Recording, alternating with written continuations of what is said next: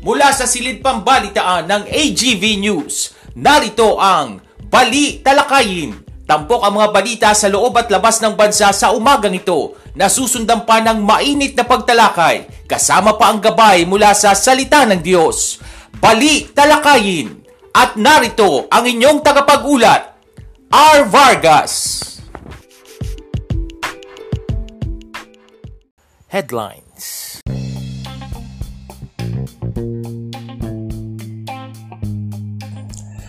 Sa ulo ng mga balita, Department of Agriculture tinayak na hindi aabot ng 700 piso ang presyo ng sibuyas. Presyo ng sariwang manok sa mga pamilihan bumaba dahil sa sobrang supply. El Nino may 90% chance ang magpapatuloy hanggang taong 2024 ayon sa Pagasa. Mga bumibisita sa Heart Center bawal muna sa pagtaas ng COVID cases. Pagbabago sa AFP fixed term approved kay Pangulong Marcos at Gloria Arroyo napatalsik bilang House Senior Deputy Speaker. Magandang umaga ngayon ni araw ng Biyernes, May 19, 2023. Ako po si R. Vargas at narito ang detalye ng mga balita. Sa gitna na rin ng patuloy na pagtaas ng presyo ng sibuyas sa mga pamilihan, tiniyak ng Department of Agriculture na hindi naaabot sa hanggang 700 piso ang presyo ng kada kilo nito sa bansa gaya ng nangyari noong isang taon. Ginawa mismo ni Agriculture Assistant Secretary Rex Estoperes ang pagtiyak. Ayon kay Estoperes, hindi na mangyayari ang sobrang pagmahal ng presyo ng sibuyas dahil mayroon pa namang mga stock nito sa mga cold storage. Matatandaan noong panahon ng Kapaskuhan ay umabot ng hanggang 700 pesos ang kada kilo ng presyo ng sibuyas sa bansa, bunsod ng kakalwangan nito ng supply. Naging unti-unti naman ang pagbaba ng presyo ng umangkat na ang gobyerno sa ibang bansa at umani na rin ang kanilang mga pananim ang mga magsasaka. Bumaba ang presyo ng sariwang manok sa ilang palengke dahil sa sobrang supply. Kaya panawagan ng ilang grupo itigil na muna ang pag-aangkat ng manok mula sa 170 hanggang 190 pesos kada kilo 160 pesos na lang ngayon ang kada kilo ng sariwang manok. Maganda raw ngayon ang bentahan sa mga pamilihan dahil sa pagbaba ng presyo ng karneng manok. Ang frozen naman ng imported na karneng manok ay nananatili ang presyo sa 140 hanggang 150 pesos kada kilo. Mas tinatangkilik naman ng mga consumers ang frozen imported chicken dahil mas mura ang presyo nito. Kasabay nito, nanawagan ng ilang grupo sa gobyerno na magkaroon ng moratorium sa pag-aangkat ng imported na karneng manok.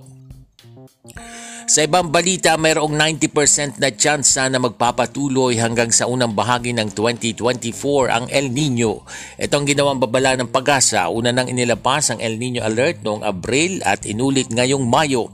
Ang El Nino ay nararanasan tuwing dalawa hanggang pitong taon, kadalasan ay pagkatapos ng La Nina at tumatagal ng hanggang walong buwan kung saan nakakaapekto ito sa agrikultura at food security, ng maapektuhang bansa katulad na lamang ng naranasan ng Pilipinas noong 2018. Umabot sa 300,000 magsasaka ang naapektuhan ng El Nino noon na tumakyat sa 8 bilyong piso ang pinsala sa agrikultura. Dahil dito, inabisuhan ng pag-asa ang publiko na magtipid ng tubig maging sa paggamit ng kuryente.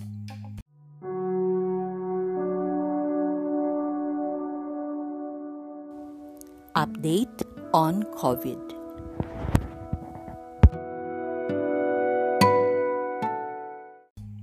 Nakapagtala ang Pilipinas ng 1,503 na bagong kaso ng COVID-19 cases habang umakyat ang active tally sa 15,514 batay sa pinakabagong datos ng Department of Health. Itong ikalawang sunod na linggo na nakapag-ulat ng mahigit isang libong COVID-19 cases kada araw. Inihayag ng DOH na ang nationwide case count ay kasalukuyang nasa 4,119,516 abang tumaas ang active tally sa 15,514 mula sa 15,229 nitong Martes. Nadagdagan din ang recovery tally sa 4,000 o 4 million 37,000 5,549 sa 1,218 na karagdagang pasyente na gumaling mula sa viral disease. Samantala nananatili ang death toll sa 66,453. Ang rehiyon na may pinakamaraming bagong kaso sa nakalipas na dalawang linggo ay ang National Capital Region sa 9,619 cases, sinundan ng Calabar Zone sa 5,255, Central Luzon sa 1,762 at Western Visayas sa 1,241 at maging ang Bicol Region sa 791. Magpapatupad muna ng no visitor policy ang Philippine Heart Center dahil sa muling pagtaas ng mga kaso ng COVID-19. Ang abiso ay inilathala sa kanilang website kung saan layo ng pulisiya na maiwasan muna ang hawaan ng virus sa mga pasyente at medical workers. Sa ngayon ay inaalam pa ng DOH kung paano naapektuhan ng dami ng mga bagong kaso ng COVID-19 ang mga ospital. Wala pang abiso ang National Kidney and Transplant Institute at Lung Center of the Philippines kung magpapatupad din sila ng kaparehong polisiya. Samantala sinabi ng Research Institute for Tropical Medicine na pansamantala muna nilang ititigil ang RT-PCR testing sa COVID-19 simula sa May 18. Samantala, ramdam ng Philippine General Hospital o PGH ang paglobo sa dami ng mga pasyenteng tinatamaan ng COVID-19. Ayon sa tagapagsalita ng PGH na si Dr. Jonas Del Rosario, meron ng 60 pasyente ang dinala sa pasilidad dahil sa nasabing sakit. Anya karamihan sa mga pasyenteng may COVID ay may comorbidities at ang ilan naman ay may iba pang sakit kung kaya't na-admit sa nasabing ospital bago nalaman na nahawaan na rin ng virus. Ayon pa kay Del Rosario, handa na silang gawing COVID beds ang ilang hospital beds kung marami pang pasyenteng darating. Sa iba pang tampok na balita, pinalitan ng Kamara si Pampanga Representative Gloria Macapagal Arroyo bilang Senior Deputy Speaker. Sa plenaryo ay nagmusyon si Iloilo Representative Lawrence Defensor na nagsilbing Majority Floor Leader. Samantala, Agad namang inaprubahan ni Deputy Speaker Democrito Mendoza na siyang tumatayong presiding officer ng sesyon ng motion matapos na walang tumutol. Ang ikalawang motion ay inaprubahan din ni Mendoza.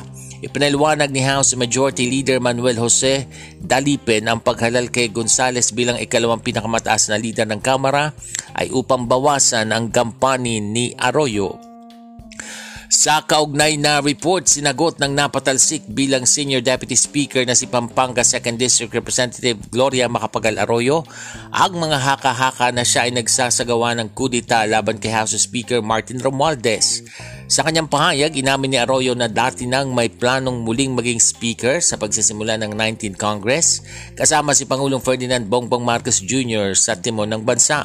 Ang ilan sa kanyang mga aksyon anya ay maaaring napagkamalan tulad ng kanyang kamang kamakailang paglalakbay kasamang isang delegasyon ng mga kongresista sa Korea para sa ilang mga opisyal na nagpupulong siya para sabihing nagbabalak siya ng kudita. Si Arroyo ay tinanggal sa kanyang pwesto bilang Senior Deputy Speaker ay nagsalita kung paano niya tinanggap ang katotohanan ito at nagpangtanggal sa kanyang political na layuni na maging speaker muli. Sinabi ni Arroyo na isa na lamang siyang simpleng congresswoman kaya ang mga issue ng pambansang kahalagahan ay hindi na nakasalalay sa kanyang tungkulin sa kongreso. Sa iba pang ulat nilagdaan ni Pangulong Ferdinand Bongbong Marcos Jr. ang batas na mag-aamyenda sa fixed term para sa mga pinuno ng Major Service Command ng AFP batay sa nilagdaang amendment ng Pangulo na Republic Act 11939 mababawasan ang fixed term ng mga Major Service Commanders sa dalawang taon mula sa tatlong taon. Ito ay ang Philippine Army Chief, Philippine Air Force Chief at Philippine Navy Chief gayon din ang Philippine Military Academy Superintendent. Gayunman, mananatili naman sa 3-year fixed term ang tour of duty ng AFP Chief of Staff. Nakapaloob din sa amendment ang pagpapalawig pa ng isang taon sa serbisyo ng may ranggong Second Lieutenant o Ensign hanggang Lieutenant General o Vice Admiral. Mula sa 56 na taong gulang ay magiging 57 years old na ang retirement age ng mga nabanggit na ranggo. Sa ibaing dagat umakyat na sa 81 death toll sa Myanmar matapos manalasa ang bagyong Mocha. Noong linggo ay naglandfall ang bagyo, taglay ang lakas ng hangin na 195 kilometers kada oras, dahilan para patumbahin ito ang mga poste ng kuryente at sirain ang mga bangkang pangisda. Nasa 46 na tao naman ang nasawi sa Rakhine State Villages ng Buma at malapit na Kang Dokekar na pawang pinaninirahan ng mga Rohingya Muslim minority. Labing tatlong katao naman ang nasawi nang mag-collapse ang isang monasteryo sa Rathedaung Township, hilagan ng Rakhine capital na Sitwe, habang isang babae rin ang nasawi nang gumuho ang isang gusali kalapit sa barangay nito. Ang bagyong Mocha ang pinakamalakas na bagyong tumama sa lugar sa mahigit isang dekada.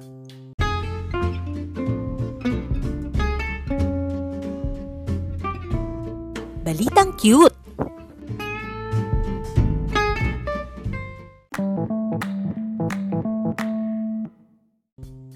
Sa ating balitang cute, kinagiliwan ng netizens ang isang super clingy na aso na hinabol ang kanyang among nakasakay na ng ride-hailing app at papasok sa trabaho. Kaya naman ang kanyang amo nagpa-late na lang para maihatid pabalik ng bahay ang kanyang fur baby. Malayo-layo na nga ang narating ni Angela habang papalabas ng highway sakay ng isang ride-hailing app. Kaya naman inuna muna ni Angela ang kaligtasan ni Papi. Kaya kahit malate sa trabaho, sinakay niya ito pabalik sa bahay. Labis kasi ang pag-aalala ni Angela lalo na't pilay ang kanyang alaga.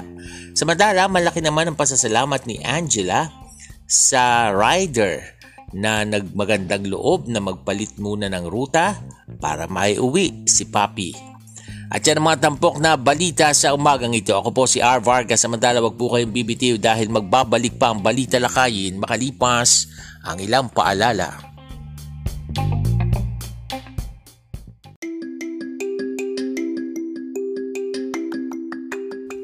Ngayong laganap ang hawaan at tumarami na naman ang nagpopositibo, pinapaalalahanan ng lahat na huwag maging kampante sa banta ng COVID-19.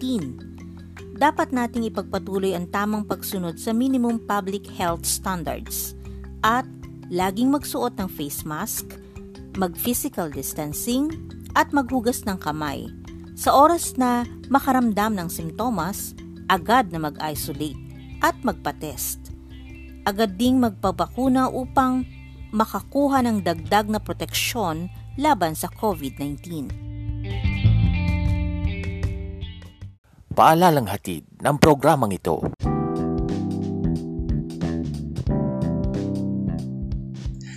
Good morning! Isang maganda at mapagpalang biyernes ng umaga po sa inyong lahat. Thank God it's Friday. Happy weekend! Ngayon po ay uh, May 19, 2023. Welcome po sa ating program na Balita Lakayin isa pong podcast na napapakinggan sa pamagitan ng Anchor.fm at ganun din po sa Spotify. Ako po ang inyong lingkod, R. Vargas. Kumusta po kayo? Nagbabalik po ang ating program makalipas yung ilang araw na hindi pagsasayang papawid. Ano? Kung di ako nagkakamali, ang huling airing natin ng ating podcast ay nung Monday. After noon ay medyo hindi na nasundan Tuesday, Wednesday, Thursday.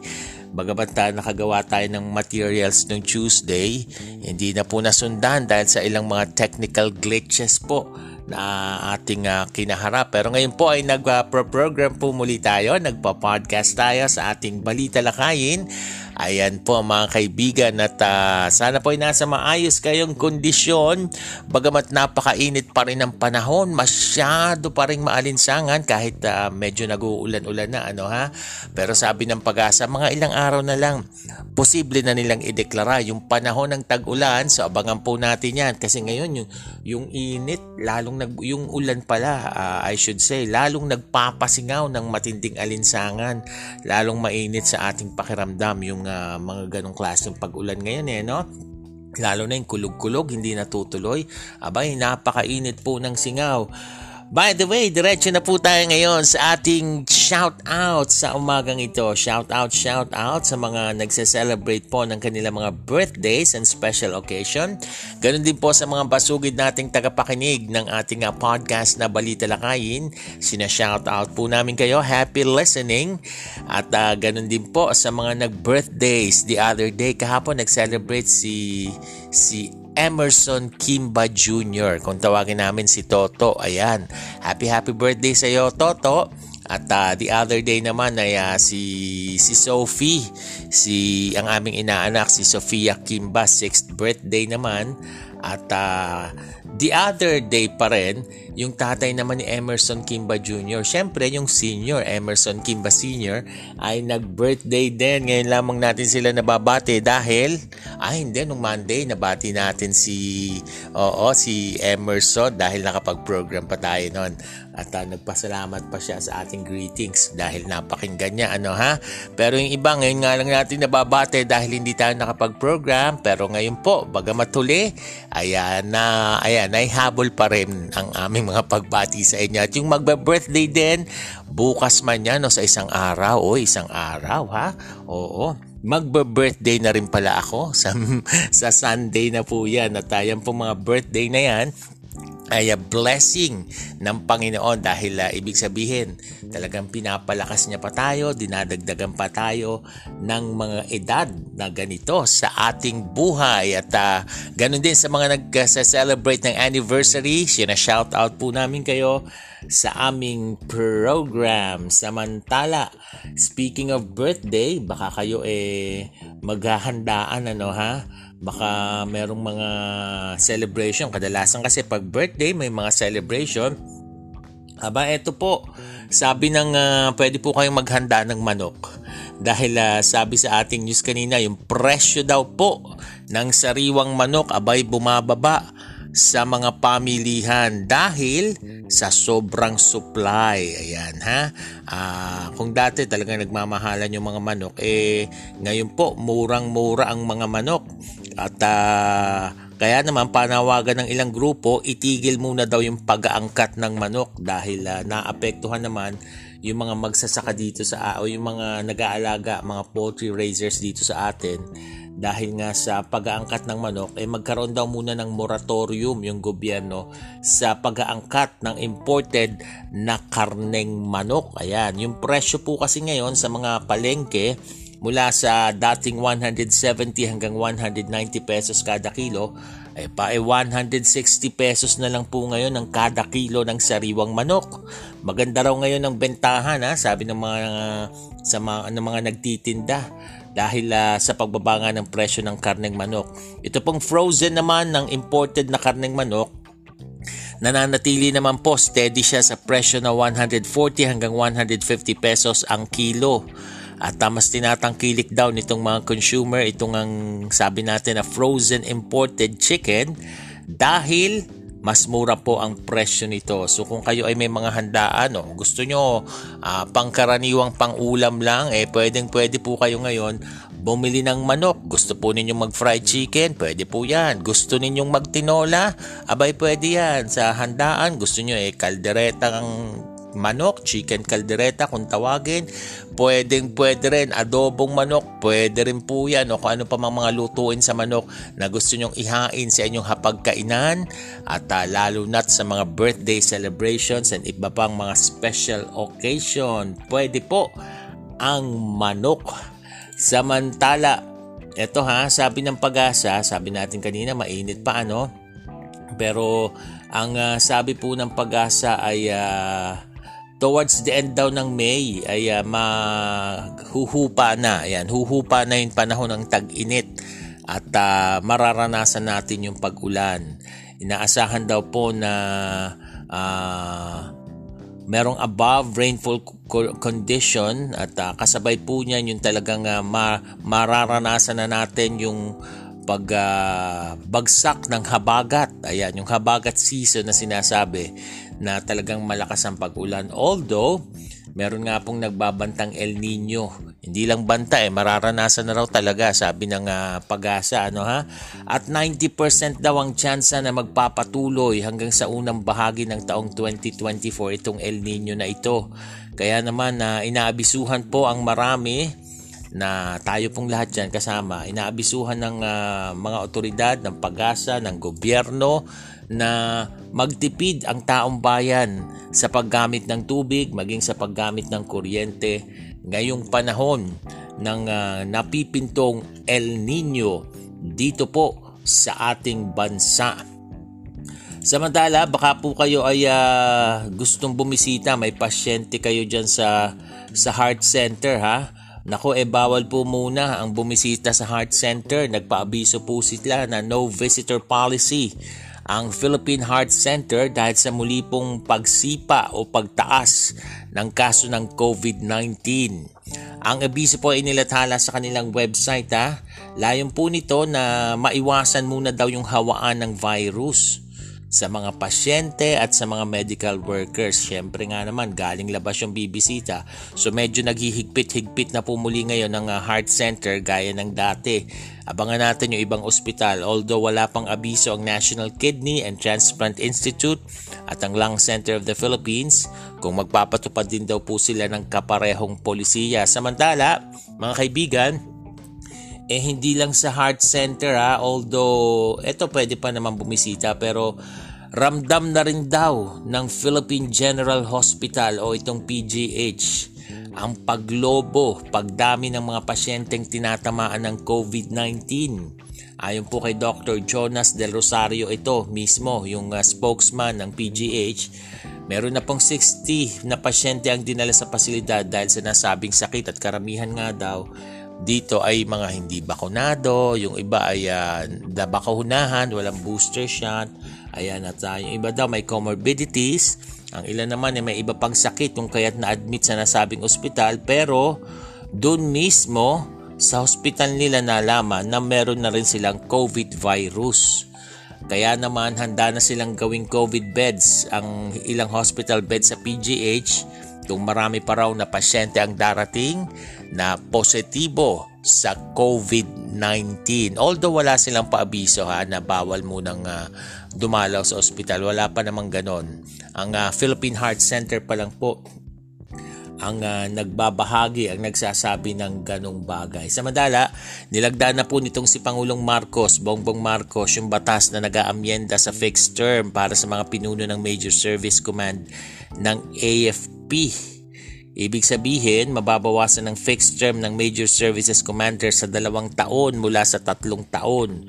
Ito po ay ang uh, Philippine Army Chief, Philippine Air Force Chief at Philippine Navy Chief, gayon din po ang Philippine Military Academy at Superintendent. Ibig sabihin po nito mga kaibigan, uh, mananatili pa rin sa 3-year fixed term ang tour of duty ng AFP staff at ang pagpapalawig ng isang taon sa serbisyo ng may ranggong second o ensign hanggang lieutenant general o vice admiral. Mula 56 years old ay magiging 57 na po ang retirement age ng mga nabanggit na ranggo dahil sa nilagdaang ito ng ating Pangulo. Samantala, eto ha, nakakatakot itong uh, binunyag nitong si uh, Senator Bato de la Rosa, Senator Ronald de la Rosa ha. Tahasan po niyang sinabi ha, walang kata, siya hindi natatakot pero nakakatakot yung binulgar niya mismo ha? Na pinasok na raw ng sindikato ayon dito kay Senador Ronald Bato de la Rosa pinasok na ng sindikato ng droga ang Philippine National Police Nako, kita nyo naman ha.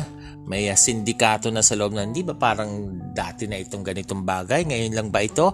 Sinabi po ito ni Senator De La Rosa dahil ito po ang nakikita niyang dahilan kung bakit nagtatakipan yung mga pulis na sangkot sa operasyon ng 990 kilo ng shabu sa Maynila noong October ng nakaraang taon. Malalim daw ang sindikatong ito na nakapenetrate na daw po sa PNP yung sindikato ng droga na ito. Nakita po nila De La Rosa ito na nagtutulakan sila parang nagko-close ranks na ayaw palabasin ng katotohanan dun sa kanilang uh, naging hearing ha, ah, dyan sa Senado. Anya, marami nang alam itong si Police Master Sergeant Rodolfo Mayo nakasangkot niya sa pagtatago ng 6.7 bilyong pisong halaga ng droga. Pero tikom ang bibig nito ng isa lang sa investigasyon ng Senate Committee on Public Order and Dangerous Drugs. Nito pong uh, May 16 nangyari. Diyan po sa investigasyon na yan, eh siniwalat ni dating PNP Chief Rodolfo Azurin Jr. yung katatapos lang ha, nagagamitin sana ng pain itong si Mayo sa ikalawang operasyon para matimbog ang mas malaki pang uh, droga pero pinatigil niya ang, ang operasyon dahil sa hinalang itutumba si Mayo upang hindi na ito magbunyag pa ng sasabihin niya. Ayan ha. Dalawang general daw at dalawang colonel na ang pinagbitiw dahil sa pagkakasangkot sa illegal na droga dyan sa PNP. May ideya nga itong si Senator De La Rosa na ang pangalan ng apat na opisyal dahil minsan na rin umano itong nasangkot sa kidnapping ha. May ideya na siya kung sino itong sinasabing mga apat na opisyal na sangkot sa droga. Pero hindi naman niya pinangalanan. Pero kung sino man po ang uh, mga sangkot dyan, eba eh, mabubunyag at mabubunyag yan lalo na't meron tayong bagong PNP chief na sabi niya ay eh, handa niyang linisin ang kanyang uh, hanay, ang buong Philippine National Police sa mga scalawags na ito at sa mga hindi magagandang ginagawa sa mga bulok na pulis. Pero sana hindi lang hanggang pangako, hindi lang salita, eh, kailangan ng resulta ng taong bayan, ika nga eh, walk the talk. Ayan ha. Igagawin mo kung ano yung sinasabi mo para makita yung yung resulta ng iyong ipinapangako. Ayan. Patuloy kayong nakatutok dito sa ating podcast na Balita Lakayin. Huwag po kayong aalis. Sa ilang sandali, susunod na ang ating tampok na gabay mula sa salita ng Diyos makalipas ang ilang paalala.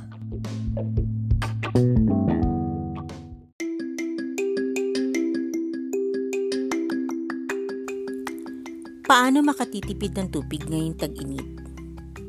Isara ang gripo habang nagsasabon ng kamay, nagsisipilyo, nag-aahit, kahit pa kung nagsasabon o nagsashampoo habang naliligo. Buksan na lamang ito kung magbabanlaw na. Mag-recycle ng tubig.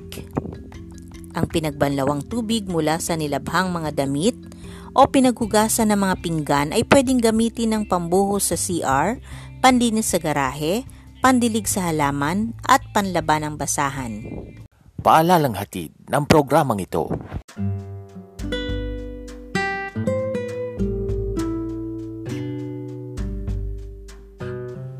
At narito na ang gabay mula sa salita ng Diyos. Tampok ang pagbubulay-bulay sa kanyang salita.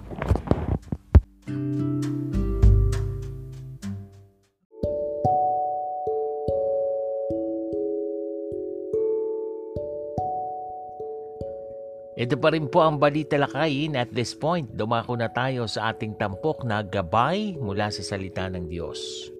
Tunghayan po muna natin ang sinasabi sa Luke chapter 12 verse 7. Indeed, the very hairs of your head are all numbered. Don't be afraid. You are worth than many sparrows. Pagpalain po ng Diyos ang pagbabasa ng kanyang salita. Matindi na po ang nararanasang inflation o patuloy na pagtaas ng bilihin dito sa ating bansa at hindi lang sa ating bansa kundi sa buong mundo. Nararanasan ito globally. At talaga namang ang lubhang apektado nito ay yung mga sobrang maralita o yung mga sinasabing nasa laylayan pag nanonood po ako ng balita, puro yung mga ini-interview ay nagsasabing hindi na nila alam kung paano pagkakasyahin ang kakarampot nilang kinikita. Hindi na nila alam ang gagawin. Kung titingnan po natin, parang wala ng pag-asa.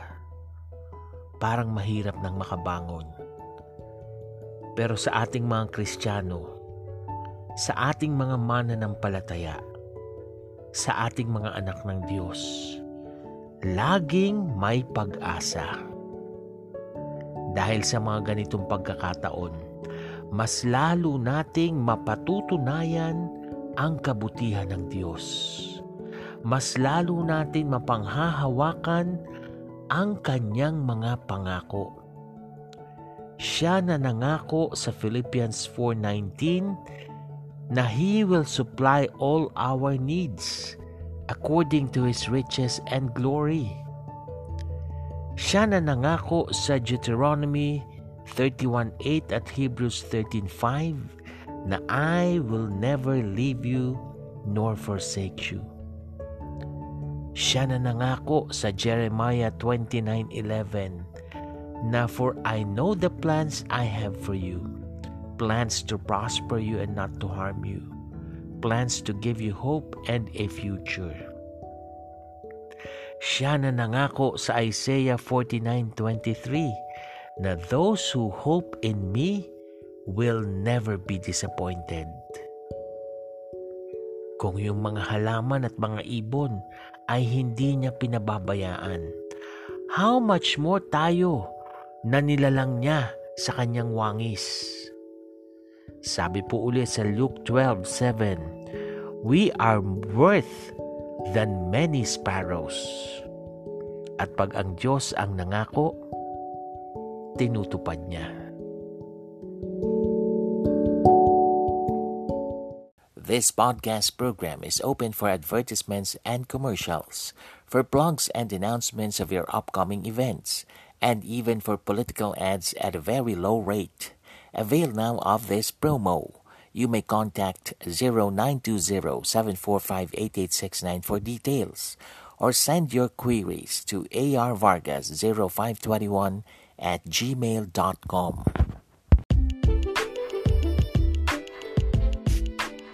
Inyong natunghayan ang Balita Lakayin. Muling subaybayan ang programang ito sa susunod na Pagsasahim Papawid.